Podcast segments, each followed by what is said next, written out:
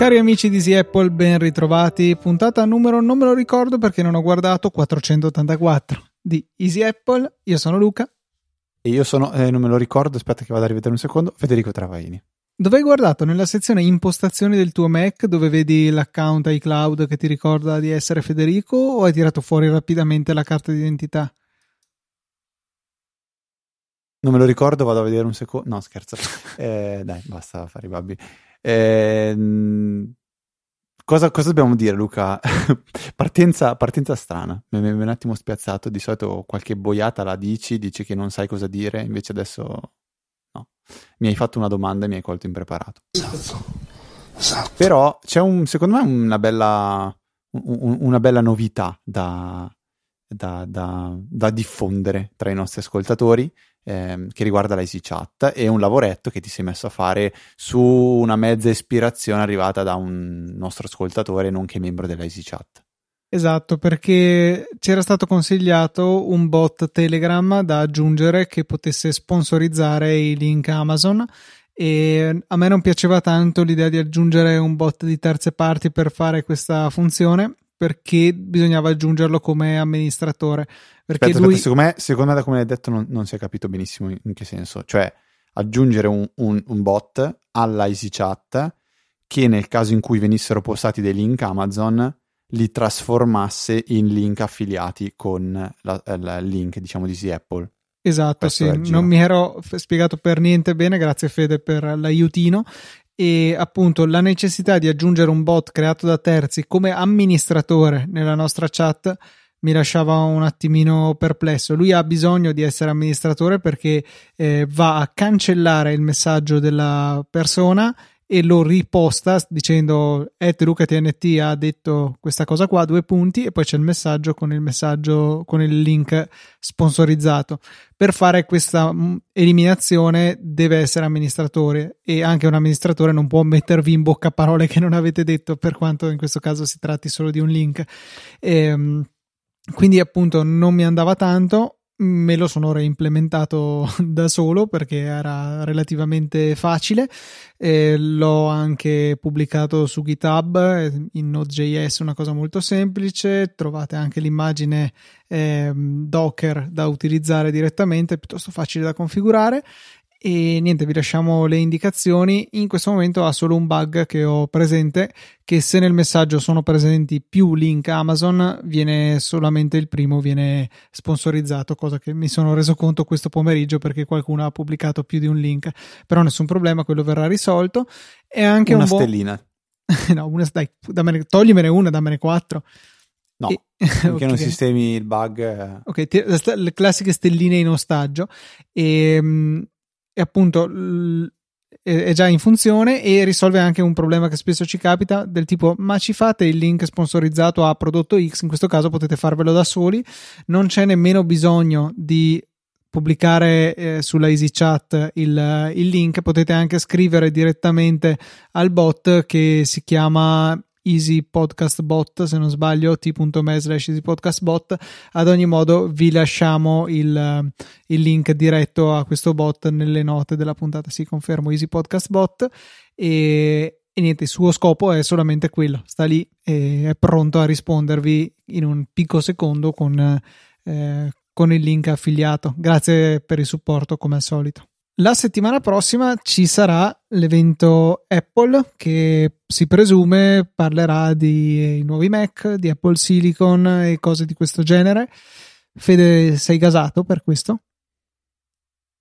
Eh, non del tutto, cioè allora, non sono gasato perché non penso di uh, lanciarmi sull'acquisto di, di, un, di, di, un, nuovo Mac, non, è, non ce l'ho assolutamente in programma, però è, è, sicuramente un passo molto importante per il futuro dei computer Apple e secondo me dei computer in generale, perché questo potrebbe anche far venire la voglia ad altri di eh, provare a capire che non esiste solo Intel magari.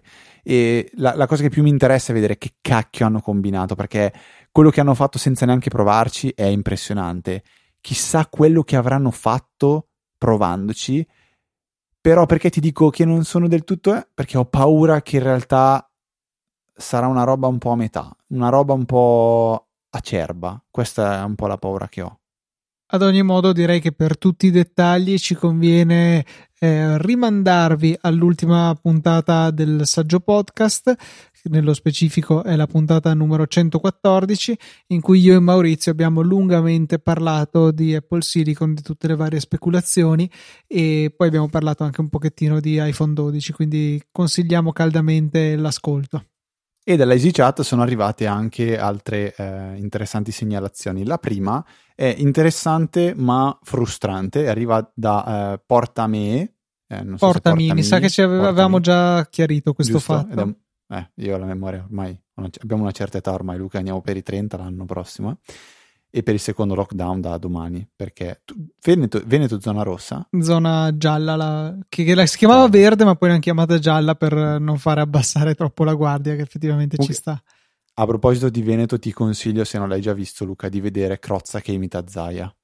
Proverò a guardarla. qualcosa di esilarante secondo me proprio, proprio cioè, ribaltato dal ridere. Metteremo il link nelle note della puntata devo ricordarmi di farlo.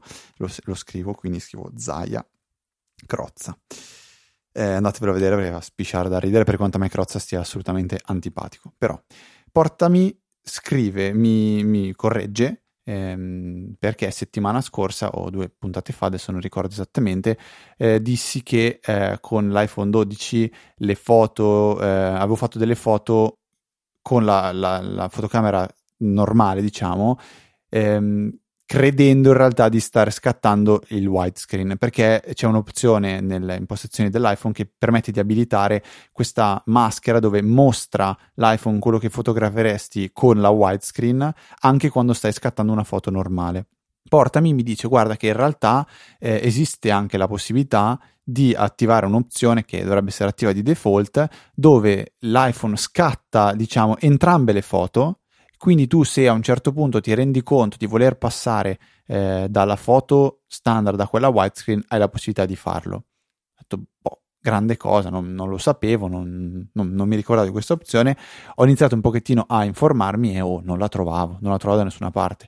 Allora adesso anche in prepuntata con Luca abbiamo provato a capire un attimo cosa succede, perché non la trovassi e Luca eh, ha, ha, visto che effettivamente questa è un'opzione che pare essere stata rimossa con iOS 14.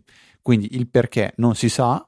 Era un'opzione che già con eh, iOS 13 era incompatibile o meglio alternativa a Diffusion o la cosiddetta sweater mode come è affettuosamente chiamata nel, nel cerchio dei podcast Apple e appunto se si attivava il Diffusion veniva a mancare questa funzione e viceversa col diffusion disattivato ogni tanto a discrezione di iOS eh, presumibilmente in condizioni di buona luce veniva aggiunta questa, questa funzione, questo doppio scatto. Vi lasciamo un po' di articoli nelle note della puntata e anche un video che la mostra in funzione. Però ecco, sembra che non sia più utilizzabile con iOS 14, nemmeno con l'iPhone 11 Pro, eh, sul quale l'anno scorso aveva fatto il suo debutto questa funzione. Il secondo follow up arriva da Christian, sempre per eh, insegna- imparare a me qualcosa, perché mi lamentavo del fatto che Firefox, che uso su Windows, ha una, un comportamento strano rispetto agli altri browser, che è quello del control tab, perché switcha semplicemente tra le, le, ultime due tab aperte, mentre con gli altri browser Ctrl Tab o Ctrl Shift Tab permette di andare avanti o indietro nelle tab.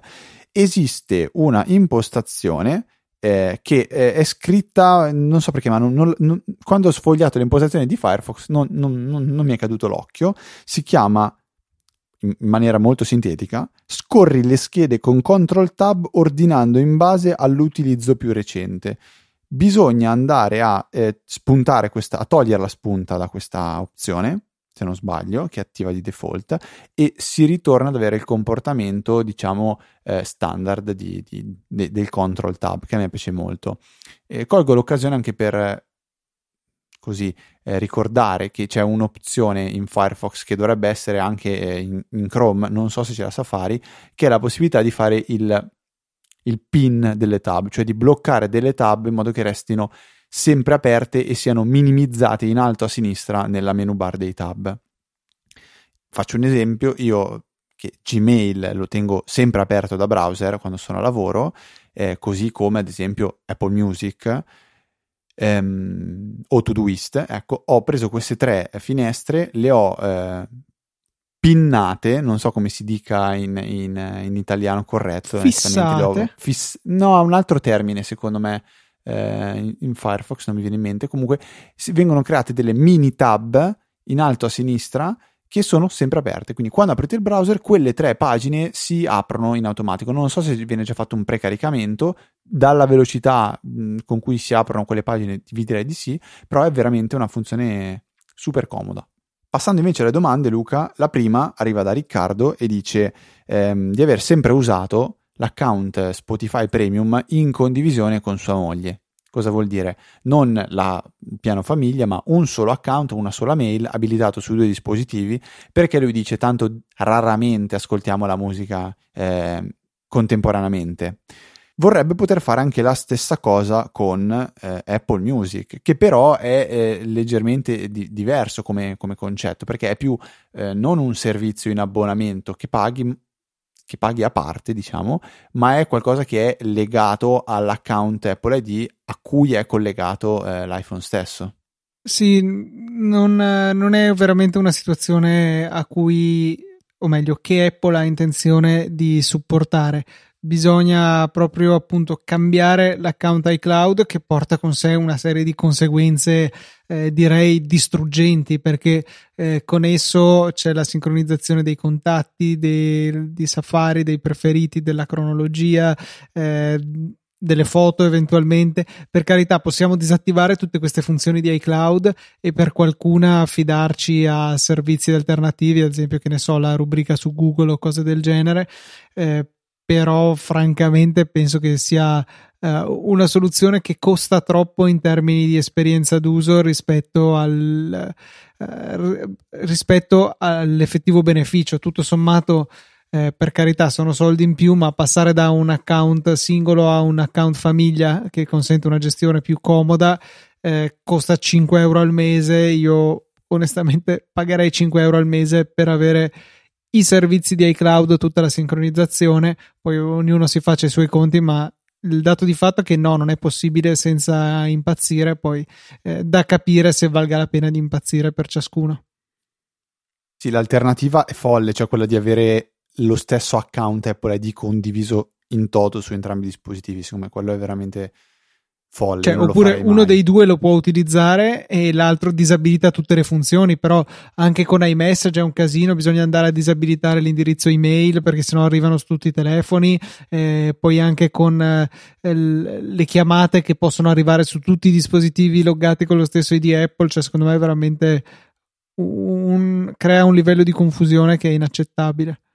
Poi abbiamo una serie di Alessandro che sono in parte lo stesso Alessandro e in parte un altro Alessandro, ma non staremo a dirvi chi e quando perché penso che vi importi veramente poco.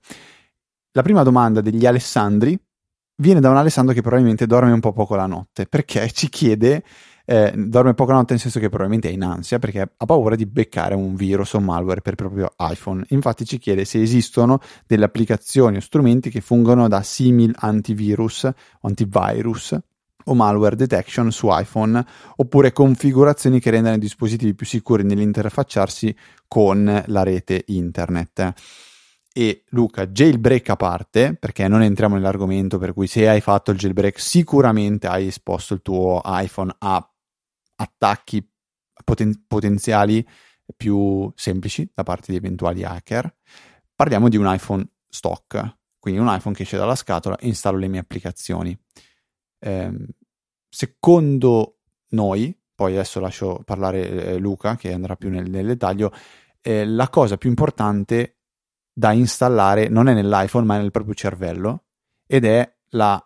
Ehm, come, come, mi sfugge la parola, no? la, la, la coscienza, la coscienza, sì, eh, la consapevolezza, non mi viene la parola, la consapevolezza di quello che si sta facendo quando si eh, maneggia un dispositivo che si connette in internet, quindi eh, banalmente non aprire file che arrivano da nipoti che vogliono regalarvi i soldi che hanno fatto vincendo la lotteria o non installare certificati che non si sa da dove arrivano, non andare a cliccare su link che eh, no, non si conoscono, e, e, eccetera, eccetera. Quindi il, la cosa più importante forse è stare informati ed essere consapevoli di quello che si sta facendo.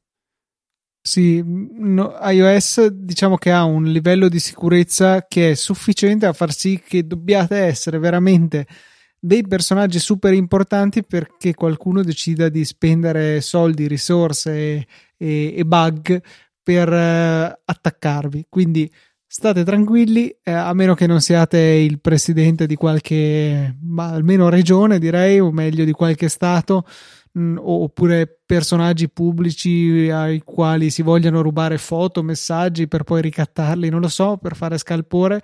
State tranquilli, non c'è veramente nulla di cui preoccuparsi allo stato attuale. E... Luca sta dicendo a meno che non siate me o lui, Guarda, io mi sento sicurissimo da questo punto di vista. Penso di essere eh, una delle persone meno interessanti della Terra alle quali rubare dei dati personali. Se Non sei una podstar. Non mi ritengo tale. E al massimo, non so, se volete ricevere le, le foto della mia ultima vacanza in Sicilia, posso anche mandarvele, basta chiedere. Eh. Vabbè. Dai, scherzi a parte, questo è, è quello che, mm, diciamo così, ci sentiamo di dirti. Poi se hai voglia di approfondire magari un tema sicurezza, ci sono state delle puntate a tema con eh, eh, l'ingegner Giorgio Sbaraglia che si occupa proprio di sicurezza, dove abbiamo parlato anche di eh, tema sicurezza legato a WhatsApp o altre applicazioni di messaggistica e eh, parlando anche di casi realmente successi di hacking fatto a hacking tra l'altro con la CK, non come scrivono alcuni giornalisti italiani, ma hacker senza la C, hacker, tipo lo hacker. Forse anche lo hacker hanno la K, la C, non lo so, vabbè. CK, sì. CK, anche lo hacker, bene. E, e niente, quindi questo è il nostro consiglio. La seconda domanda degli Alessandri invece è più eh, diretta a Luca e Federico, perché dice, ma Ehm, avete intenzione, previsione, in progetto di trattare in futuro anche temi più verticali?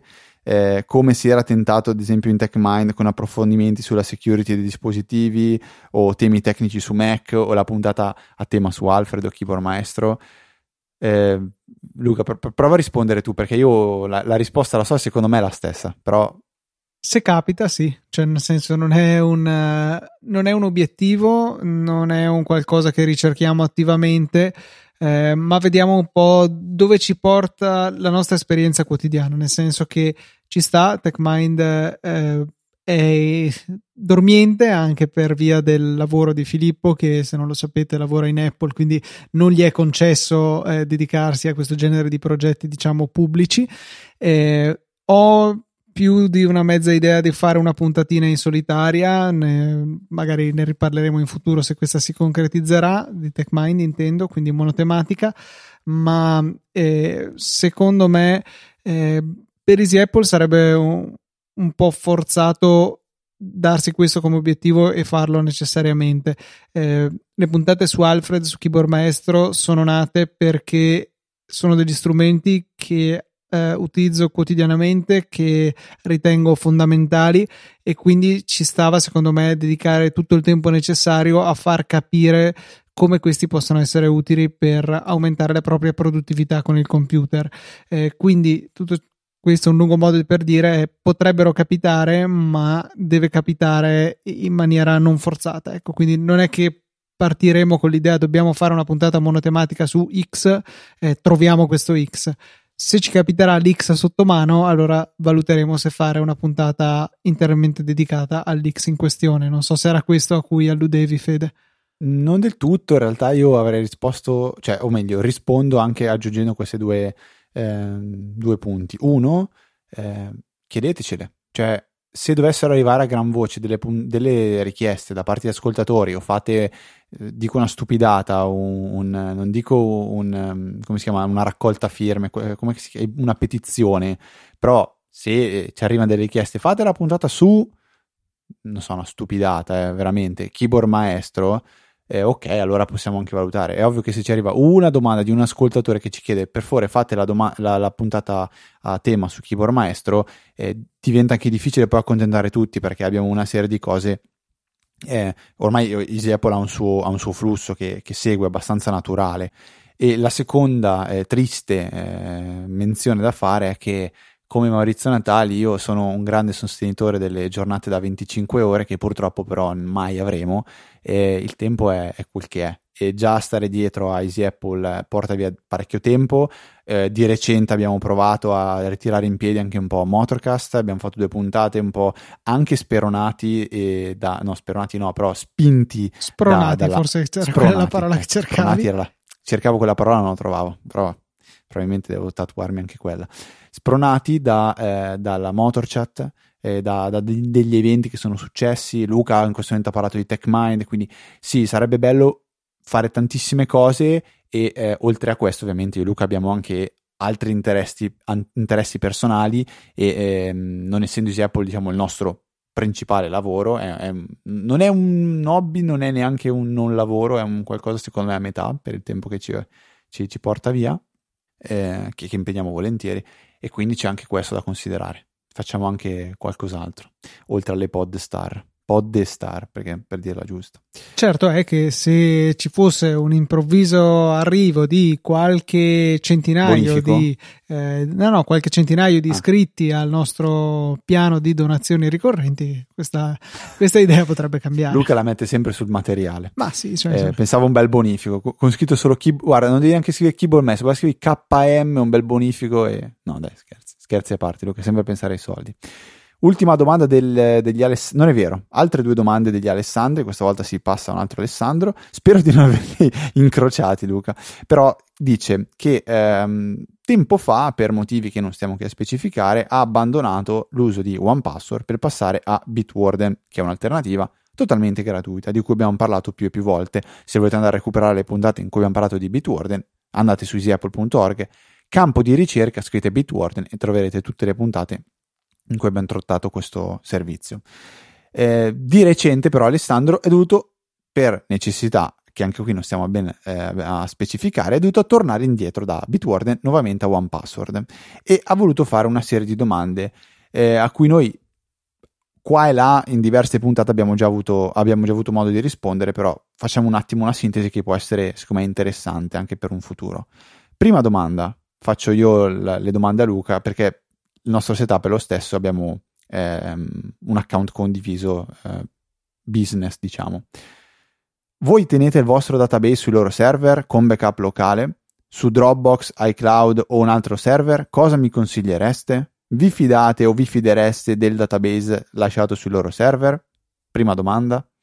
Sì, mi fido eh, dove tengo i, i miei dati. Eh, alla fine ho una fiducia piena in OnePassword nella loro capacità di tenere al sicuro eh, tutte le mie password, tutti i miei dati, quindi sì, mi affido alla loro sincronizzazione, certo che sia estremamente ben protetta. Fa- faccio un, una parentesi, per il servizio che fanno, per me potrebbe essere quasi paragonabile ad una banca. Cioè, se domani la banca perde i dati, eh, Mr. Robot, eh, non è che puoi dire, eh, non so più quanti soldi ho sul conto. Cioè, secondo me per i dati, per la eh, delicatezza dei dati che loro trattano, hanno un sistema che è paragonabile a quello di una banca, mo- con molta probabilità. Lo dico a, se- a sentimento, però eh, questa, questa, è una piccola parentesi. Poi dice, le gift card a 125 dollari al costo di 99, eh, che ogni tanto vengono... Mh, messe in vendita permetterebbero di avere circa 6 mesi gratis ogni 3 anni. Vabbè, questo è così. Si pagherebbe un bel po' di meno, ecco. Come funzionano le gift card? Ti scalano dalla gift card un anno alla volta oppure le usi tutte in una volta sola? Eh, dunque, è un po' come una ricarica telefonica, cioè tutta la gift card o come la, eh, le ricariche di Amazon, le gift card di Amazon, la stessa cosa viene caricato tutto il credito sul vostro account nel momento in cui la inserite. Fate finta che di 100 dollari, 125 poi effettivi che si ottengono, un password costi 50 dollari all'anno, adesso non ricordo, i restanti 75 restano lì per l'anno dopo. Quindi mh, questo è il metodo di funzionamento e che io consiglio per avere uno sconto alla fine. Ultima domanda è se conosciamo un modo semplice per convertire il database Bitwarden a OnePassword, perché dice che nel passaggio opposto, quindi quando da OnePassword ha migrato a Bitwarden, ha fatto tutto eh, Bitwarden stesso, facendo l'importazione, e chiede anche se usiamo l'autenticazione a due fattori. Allora, andiamo con ordine. Per l'importazione in OnePassword penso che l'unica sia passare tramite un'esportazione di un file CSV. Eh, poi da, da, rimaneggiare insomma per mettere i campi così come se li aspetta One Password c'è un link eh, nelle note della puntata che rimanda ai documenti di supporto di One Password a riguardo. E in questo modo appunto si esporta da Bitwarden eventualmente si spippola un po' con eh, Numbers con Excel per mettere i campi in ordine si risalva un CSV e questo lo si dà in, passo, in pasto a One Password per quanto riguarda invece l'autenticazione a due fattori, sì, la utilizzo, anche se so che non sarebbe la cosa più giusta metterla insieme alle password in one password, la metto lì perché è comodo e lo scenario da cui mi sto cercando di proteggere è quello in cui qualcuno per qualche motivo venga a, a trovare la mia password, eh, per quanto sono tutte random, ma metti caso che il sito per sbaglio le loggava in chiaro e poi eh, non lo so, cioè è un caso abbastanza particolare in effetti in cui questo può essere un problema. Ecco, faccio il login da un computer condiviso che aveva un keylogger, per esempio, e poi comunque per il codice a sei cifre dovrebbe avere il mio one password ecco sicuramente sarebbe meglio averlo in un'app distinta ma io lo utilizzo in one password il meccanismo poi è semplice perché eh, quando si va ad attivare questa funzionalità su un sito generalmente questo ti mostra un QR eh, con l'iPhone è evidente come si fa, si eh, inquadra il QR se questo è sul computer, se invece è sull'iPhone è un po' più un casino. E, ehm, sul Mac invece, se la pagina è appunto sul Mac, c'è una funzionalità di OnePassword che fa apparire una specie di finestra semitrasparente che va trascinata sopra il QR, questo viene letto e viene eh, salvato in OnePassword. Questo comincia quindi a generare i suoi codici a sei cifre TOTP, che mi pare sia time based, one time password, una roba del genere, quindi continuano a cambiare. Lo inserite per la prima volta nel sito per confermare che avete acquisito correttamente il codice QR e a quel punto lì l'autenticazione a due fattori è eh, attiva a tutti gli effetti e sarà richiesta per ogni accesso successivo. Molto bene. Questo penso sia tutto quello che volevi sapere su OnePassword. Eh, siamo felici che, tor- che tornerai nella famiglia di OnePassword. E, ehm, tra l'altro di, di Bitwarden io è da un po' che volevo mettere nelle note della puntata una, una, una piccola nota che avevo sentito su Digitalia e eh, non mi riesco a ricordare, non riesco neanche a ritrovare se ne avevamo parlato anche qui su, eh, su Easy Apple, se ne aveva parlato Luca, quindi vi lascerò nelle note della puntata per rispondere a una, una, domanda di un ascoltatore di tanto tanto tempo fa, un progetto su eh, GitHub che permette di installare su un proprio computer locale, un server locale, il server di Bitwarden nel caso si volesse avere quindi questo password manager installato su un server eh, proprietario. Ecco, quindi questo è il piccolo link in più che aggiungiamo rispetto a tutto quello che ci ha chiesto Alessandro. Eh, che fa però una seconda domanda molto, molto rapida di, un argomento di cui abbiamo trattato, di cui abbiamo parlato proprio forse due o tre puntate fa e dice io non, non, posso più sopportare Google. Avete un servizio mail anche a pagamento da suggerirmi? Fastmail oppure Zoho, ti direi di guardare questi due o se no Hover se hai bisogno anche di comprare un dominio offrono un ottimo servizio di posta integrato che costa anche decisamente poco. Io invece ti lascerò il link alla puntata in cui parliamo, eh, o meglio, forse più Luca parla di eh, tutto questo, eh, questo pacchetto di, di servizi di, di, mail, perché sono proprio sicuro che neanche un mese fa ne, ne, ne abbiamo parlato. Passiamo alla successiva domanda che arriva da un ascoltatore che ha un, un nome particolare e questo suo nome eh, fa anche parte del perché ci scrive. Valerio Francesco dice che di recente ha avuto un problema con l'Apple Store perché ha deciso, eh, dopo un certo periodo di titubanza, di acquistare un Apple Watch eh, Serie 6. Si è però dovuto scontrare con un problema che dice lui nell'anno 2020 d.C. o 12.020 dell'era olocenica, non, non so se è un typo o se sono io talmente ignorante che non so cosa sia, dice che quando vai a compilare i dati per il pagamento sul sito app, dell'Apple Store, il campo nome è lungo massimo 14, eh, no, 17, eh, 14 caratteri. Il suo nome però è lungo 17, perché ha un secondo nome. Anch'io ho un secondo nome. Eh, per chi non sapesse, io mi chiamo purtroppo, purtroppo, per odio, ho un odio profondo miei, per i miei genitori per questo, mi chiamo Federico Maria. Maria, se non sapete, è anche l'unico nome da donna che in Italia si può dare a un uomo. Vabbè, perché mio nonno si chiama Mario, vabbè, chi se ne frega. Il problema però, dice eh, Valerio Francesco, che lui può anche pensare di eh, scrivere soltanto Valerio, solo che eh, nel codice fiscale compaiono entrambi i nomi, perché in Italia, questo l'ho scoperto, perché io ho la fortuna di avere il primo nome Federico lungo e quindi nel mio codice fiscale non compare il secondo nome. Io al, col codice fiscale sono Federico, punto. Mentre Valerio Francesco, che ha il primo nome Valerio più corto, ha anche il secondo nome all'interno del, eh, del, del codice fiscale. Questa è una cosa che ho scoperto perché a un certo punto mi ero reso conto che forse il mio, il mio codice fiscale eh, aveva dei problemi, eccetera, eccetera. Quindi, dovendo richiedere un finanziamento, ha detto Valerio, per, per l'acquisto che ha fatto in, in recente, eh, prima dell'Apple Watch, aveva acquistato un, un, MacBook Air, se non sbaglio, quando è arrivato il momento di gestire la, eh, la parte del finanziamento, è successo un disastro, blocchi, mica blocchi, perché lui non poteva eh, compilare correttamente eh, questa cosa. Dice, boh, secondo lui veramente assurdo e non posso e non può neanche andare a farsi cambiare il nome dicendo scusate devo cambiare il mio nome perché nell'Apple Store non riesco a scriverlo tutto è troppo lungo. È una motivazione difficilmente eh, giustificabile. E questa è un po' la, la, la, la, cosa simpatica che ci racconta. Venendo alla domanda vera e propria dice eh, oh, sto avendo qualche problema con, con Apple Pay. Perché ha una carta maestro di Widiba collegata ad Apple Pay che ogni tanto ha dei problemi. Eh, a volte funziona, a volte no. Anche in questo caso dell'acquisto dell'Apple Watch mi sembra aver capito che ha avuto dei problemi e, e poi è riuscito a fare il pagamento utilizzando la carta quella N, 26 facendo un trasferimento di, di credito, eccetera, eccetera. Eh, dice come mai, secondo noi, eh, ha questi frequenti problemi eh, io, per, io, per, esperienza, io Federico, con Apple Pay non ho mai, mai avuto mezzo problema, mai una volta, in assoluto. Io ho una, una Visa di, di, di Mediolanum e ehm, ha sempre funzionato bene. Luca, spoiler, mi diceva che il problema è legato al circuito maestro. Sospetto di sì, il circuito maestro è un po' anomalo e ho sempre riscontrato de- delle cose strane, banalmente non si può comprare online perché praticamente nessuno lo supporta.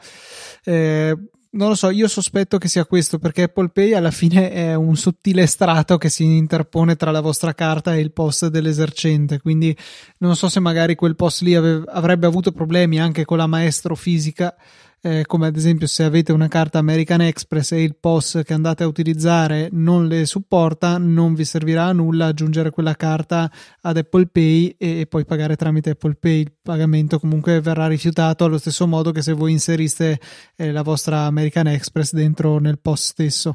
Quindi il mio sospetto è quello.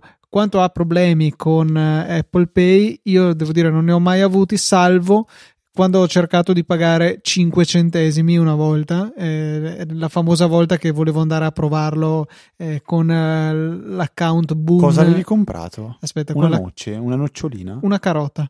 Una eh, carota. con l'account Boon eh, inglese, Boon che adesso è morto perché è rimasto eh, vittima diciamo del casino che è successo con Wirecard il provider tedesco di pagamenti. Insomma c'è un bel casino cercate Wirecard su internet se volete maggiori informazioni e al di là dell'imbarazzo quando ho dovuto pagare una carota per un costo totale di non so erano 7 o 8 centesimi arrotondati indietro ai 5 centesimi era fallito il pagamento perché con Boon c'era di mezzo anche la conversione dal, dall'euro alle sterline. Eh, mi erano costati molto quegli esperimenti là e infatti cercavo di minimizzare il possibile il costo andando a acquistare cose molto economiche alle lunghe sperando di poter fare tutto con eh, le casse automatiche col presto spesa salvo poi beccarmi puntualmente la rilettura eh, a causa proprio di queste spese anomale diciamo E niente, è stato un periodo molto imbarazzante della mia vita, ho imparato molto e mi sono reso conto dei limiti di Apple Pay su 5 centesimi di transazione. Alla fine poi ho pagato spoiler con una moneta da 5 centesimi. E come ti direbbe un mio ex collega, cioè non ex perché non lavora più con me, ma perché lavorava, lavorava con lui nell'azienda di prima, molto fine, molto educato e pacato, ti avrebbe detto certo che di carote potevi comprarne due, almeno una la mangiavi. Mm, giusto, giusto. Giusto. Poi, seconda eh, ed ultima domanda di questa mega introduzione di Easy Apple che è durata praticamente la puntata intera arriva eh, sempre da Valerio Francesco che dice ora che ho preso l'Apple Watch mi date qualche consiglio per eh, capire da dove poter cominciare eh, qualche cosa da leggere qualche applicazione da scaricare?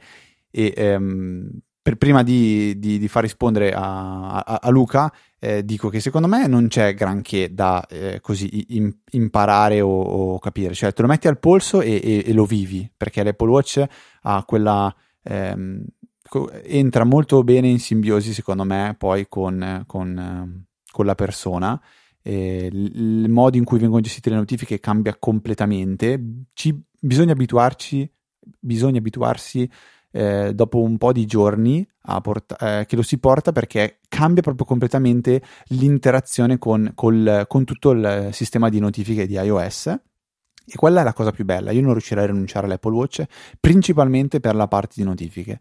Poi eh, ci sono eh, n funzioni, applicazioni che tornano molto comode, per esempio io che uso tantissimo è la, l'applicazione di Customatic sull'Apple Watch, tutte le volte che salgo in macchina, tra l'altro spezzo una lancia a favore di eh, Customatic rispetto ad Overcast ha un'applicazione per, per, Apple Watch come è fatta 100.000 volte meglio, molto molto molto più fluida da usare e molto più rapida e intuitiva. E, ehm, e quindi è un'aggiunta uh, che, che, che, fa tantissimo comodo, co- così come, e qua consiglio veramente a tutti di farlo se non l'avete ancora fatto, di imparare a usare Bring per fare la spesa, che ha un'applicazione dedicata per Apple Watch, quindi non è l'applicazione eh, dell'iPhone che si installa sull'Apple Watch, ma bisogna proprio andare a scaricarla dall'Apple Store, dal, dall'App Store del, dell'Apple Watch ehm, ed è un'applicazione con cui fare la spesa è una figata perché al polso ho la lista di tutto quello che devo comprare e mano a mano che prendo spunto e scompare. Bellissimo. Io uso l'applicazione Promemoria per questo, per questo scopo, visto che ho, ho la lista condivisa e so, come risorse per me la, la recensione di eh, WatchOS 7 di, su Mac Stories può essere un buon punto di partenza perché per quanto probabilmente è più incentrata sulle novità rispetto ai WatchOS precedenti, eh, comunque penso che possa dare un'infarinata di quello che, possa, di quello che si può fare con questo dispositivo. Bisogna stare molto attenti alle notifiche però perché con l'iPhone in tasca è abbastanza facile ignorare la notifica, mentre invece una vibrazione sul polso secondo me è un richiamo più forte e quindi eh, appunto eh, si tende a essere distratti più facilmente e poi magari guardi e la notifica tipo è un po' che non giochi a Candy Crush eh, plus plus eh, vieni... però, però Luca è facilissimo fare uno slide e dire non, ricevere, non voglio più ricevere queste notifiche sull'Apple Watch io lo, all'inizio lo facevo spesso, adesso le notifiche che mi arrivano sono quelle che mi interessano. Ecco, magari spi- aggiungi qualche dettaglio perché si può fare anche su iPhone e così diamo anche un suggerimento oltre che rispondere alla domanda niente, quando arriva una notifica basta andare a fare uno slide verso sinistra, poi compaiono i tre puntini o la X, la X è per cancellare la notifica, i tre puntini fanno comparire un menu dove si può scegliere tra eh, due opzioni. La prima è quella di inviare queste notifiche all'Apple Watch in maniera silenziosa, quindi compaiono sull'Apple Watch ma non si riceve nessun, eh, nessuna segnalazione acustica o tattile. Mentre la seconda opzione, che è quella più invasiva dice disabilita questo tipo di notifiche su Apple Watch. Quindi se volete sparo la notifica del um, promemoria l'applicazione che usate per i to do che vi mandi il promemoria solo sull'iPhone potete disattivare sull'Apple Watch. È la stessa cosa che si fa sul, sull'iPhone quando si fa sempre lo slide verso sinistra e si dice queste notifiche non mandarmele più boom finito è fantastico. Io vi consiglio di andare nella, um, nella menu, nel, nelle, nelle, impostazioni dell'iPhone, andare a vedere eh, sotto la, la, il menu quello del, dell'utilizzo quante notifiche ricevete mediamente, andare a vedere quelle che magari sono un po' troppo invasive, vi, lì vi rendete conto eh, quali potete, a quali potete rinunciare e, e le disattivate. Ehm, è un'opzione che è una di quelle cose che a me fa apprezzare tanto l'ecosistema di, di Apple è il fatto che l'iPhone con questa semplicità ti permette di immediatamente risolvere un problema senza dover dire lo faccio dopo, perché veramente sono due, due click, due tap eh, che, che, ti risolvono un problema immediatamente quando ti si presenta. È una funzione che adoro. Dulcis in fondo abbiamo la vera ultima domanda di questa puntata che ci stavamo per perdere. Era finita in fondo alla, all'applicazione di Microsoft To Do che tra l'altro Luca aspetta perché qua adesso devo prima di leggere la domanda dirti una cosa che non so se hai, fatto, hai avuto modo di intercettare su Twitter o no. Non, non mi ricordo chi, qualcuno che conosco di persona, deve aver scritto al fondatore di eh, Wunderlist eh, se ehm, non fosse possibile avere il, il, sorgente, il codice o qualcosa per poterlo reimplementare, risviluppare, rimettere in piedi, rifare qualcosa perché eh, dice eh, Wunderlist è un'applicazione che mi rendo conto che era la più bella che ho mai usato e tuttora non trovo niente di altrettanto bello. E lo sviluppatore ha detto, tranquillo, stiamo lavorando al nuovo Wunderlist. Quindi che si chiamerà via da Microsoft, insomma, c'è una cosa indipendente. Sì, sì, sì, sì, proprio una, una nuova una nuova applicazione. Adesso vediamo se sono stato bravo e ho stellinato eh, su Twitter e quel tweet lì, io dovrei andare a ritrovarlo, giusto? Non lo ritroverò mai, infatti, non lo ritrovo. Peccato. Eh, beh, se trovo niente, dai. Se, se, ho, se, ho, modo di ritrovarlo, lo metto in nota della puntata. Comunque, st- la notizia è: sta per arrivare un uh, nuovo uh, Wunderlist che avrà un nome totalmente diverso e uh, Speriamo in bene, dai, speriamo in bene. Mentre la domanda eh, che prima stavo per leggere arriva da Federico che ehm, chiede se esiste la possibilità di fare in modo che tramite l'applicazione scorciatoi shortcut si crei un'automazione che permetta di eseguire delle azioni quando si eh, utilizza l'Apple Pencil. Dice lui l'unica che sa che può funzionare oggi è quella del, eh, dell'apertura dell'applicazione Note. Dice io vorrei per esempio aprire Notability magari invece dell'applicazione Note in automatico. Lo si può fare? Secondo me no, però Luca ha avuto secondo me un colpetto di genio. Ma bisogna un po' impegnarsi, un po' costruirselo, però io farei uno shortcut di questo genere. Sicuramente il primo, cioè il trigger da sfruttare è l'apertura dell'applicazione Note che possiamo richiamare con l'Apple Pencil. A questo punto aggiungerei un'azione per verificare se la Apple Pencil è effettivamente connessa al Bluetooth, che penso che accada, non ho una, una Pencil per provare, penso che accada solamente quando la si stacca dalla sua basettina di ricarica. Eh, sia che questa sia infilata nel, nel, retro dell'iPad nel caso dei vecchi modelli oppure appoggiata sul bordo di iPad Pro, iPad Air nel caso della seconda generazione. A questo punto bisogna fare una scelta. Se non ci interessa mai usare l'applicazione Note, va benissimo, basta fare apri Notability e a quel punto siamo a cavallo. Se però si vuole anche usare magari per altri scopi l'applicazione note, questo è troppo invasivo perché eh, molto probabilmente non si potrebbe più aprire l- l'applicazione. E quindi bisogna un attimino inventarsi un modo per chiedere conferma all'utente. E chiedere conferma all'utente sarebbe anche semplice. Dice: Vuoi aprire Notability? Sì, ok, si apre, no, non fai niente. Eh, il problema è che poi rimarremmo in questo loop ogni volta No, è vero, cavoli, questo è facilissimo. Scusate, cancellate tutto. Sì, basta chiedere all'utente, però non si può aprire in automatico. Questo è, è il limite. Eh, se non volete nessuna interazione, volete semplicemente, ok, la prima volta mi ha aperto eh, Notability, eh, voglio tornare a note. Ecco, questo era il loop in cui dicevo ci saremmo ritrovati riapri note e lui vi riporta in uh, notability. Eh, questo non andrebbe sicuramente bene. Bisognerebbe inventarsi qualcosa del tipo salvarsi che ore sono quando ha fatto sta apertura e se rifai la stessa cosa nello stesso minuto, allora non ti rimanda al, a notability. Cioè, se tu, se questo shortcut viene eh, scatenato una seconda volta all'interno dello stesso minuto, eh, quindi presumibilmente hai appena chiuso Notability, sei tornato su Note, allora non aprire Notability. In questo può venire in aiuto eh, l'applicazione Toolbox Pro che eh, ha una serie di eh, azioni molto potenti e molto comode per estendere la funzionalità di comandi, di ehm, shortcuts e mm, e appunto eh, mettiamo nelle cosiddette variabili globali fornite da Toolbox Pro eh, la variabile ultima ora che è stata, è stata lanciata questa automazione, non so, dategli un nome intelligente, e poi controlliamo se all'esecuzione successiva siamo ancora nello stesso minuto, allora non fare niente, se è cambiata l'ora, allora salvati la nuova ora e riapri eh, Notability, o magari diamoci anche 5 minuti di lasco, non lo so, qua un po' sono giusto idee che metto sul tavolo per fornire qualche spunto su come è possibile risolvere questo problema, poi eh, ciascuno deve un attimino... Eh, sfruttare questi ingredienti che suggerisco per realizzare il comando che più si addice al caso d'uso di ciascuno. Bene Luca, quindi il colpo di genio è stato ringegnato mentre lo stavi elaborando. E... Sì, esatto, cioè il fatto di questa complicazione in più è necessaria solo se non si vuole avere il passaggio ulteriore della conferma.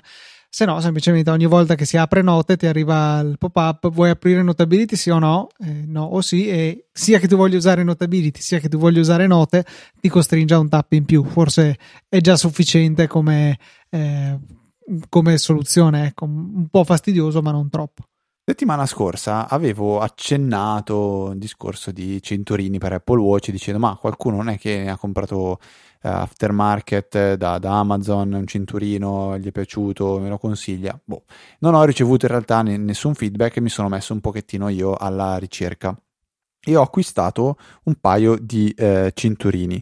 Ne volevo uno da poter indossare, diciamo, durante la giornata, quindi un po' più, eh, un po più carino. E ne ho trovato uno in eh, pelle, ma mm, pelle diciamo ma- marroncino, a me piace molto quel, quel, quel colore, eh, pagato 19 euro, si chiama Tassi, Tassicar, eh, vera- veramente bellissimo, cioè lo sto portando ormai da una settimana ed è eh, come estetica fatto bene, è morbido da tenere al polso, ha fortunatamente per me una lunghezza corretta, quindi non ho avuto, la possib- non ho avuto neanche la necessità di dover aggiustarlo per fare buchi, mica buchi, ed è eh, un... Um, cavolo, se penso che alla fine è costato 19 euro, quelli di Apple partono da 50, che sono quelli in gomma base in su, devo ammettere che è stato un acquisto veramente molto molto azzeccato, eh, però ne ho acquistato anche un secondo che volevo usare per quando faccio, diciamo, eh, attività fisica e ne ho trovato, ho proprio cercato su Amazon, ho visto che ce ne sono tanti eh, di simili a quelli, mh, mm, lo, lo, lo, sport, quello di, di, di Apple in, in, gomma, e sia simili invece a quelli della, della, Nike, quindi quello bucherellato. Bisogna solo fare attenzione perché molti non hanno la chiusura uguale a quella di Apple, ma hanno eh, il classico, diciamo, non so come si chiama, quella specie di gancio ponticello, eh, non so come dire, hanno un passante. Eh, hanno una chiusura un po' più classica, non come quella di Apple dove c'è un perno a cui si aggancia, la, la, che si fa passare all'interno del foro e poi si, si fa passare. È difficilissimo spiegare come si, si, chiude un cinturino dell'Apple Watch. Vabbè, avete capito? Ecco, bisogna stare attenti a trovare quello, uno che abbia una chiusura simile. Io ne ho trovato uno che costa 10 euro. Eh, la marca è SSEIHI, trovate il link nelle note della puntata come prodotti della settimana.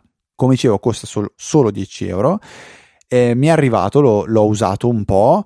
Eh, si sente molto la differenza rispetto alla gomma usata da Apple perché questo è un po' più sottile e alla lunga secondo me potrebbe dare un po', un po fastidio eh, e si sente che è più, non dico fragile, però meno, meno resistente. Cioè ho l'impressione che quello di Apple sia indistruttibile, questo mi dà l'impressione che sia un po' più economico, costa, costa un quinto, però esteticamente è, è, è molto bello, molto comodo. Eh, nota negativa di tutto questo mio giro di acquisti è, è, una sola, cioè io con l'Apple Watch ero abituato ad andarci anche in doccia insieme, perché la mattina mentre faccio la doccia guardo l'ora per capire se sto facendo tardi o no. Se invece faccio la doccia in qualsiasi altro momento della giornata, so che anche se ricevo un messaggio o mi stanno chiamando, e io le docce le faccio di solito belle lunghe, mi piace stare dentro a, a cuocere, eh, so che con l'Apple Watch al polso posso eh, comunque essere rintracciabile se dovesse servire.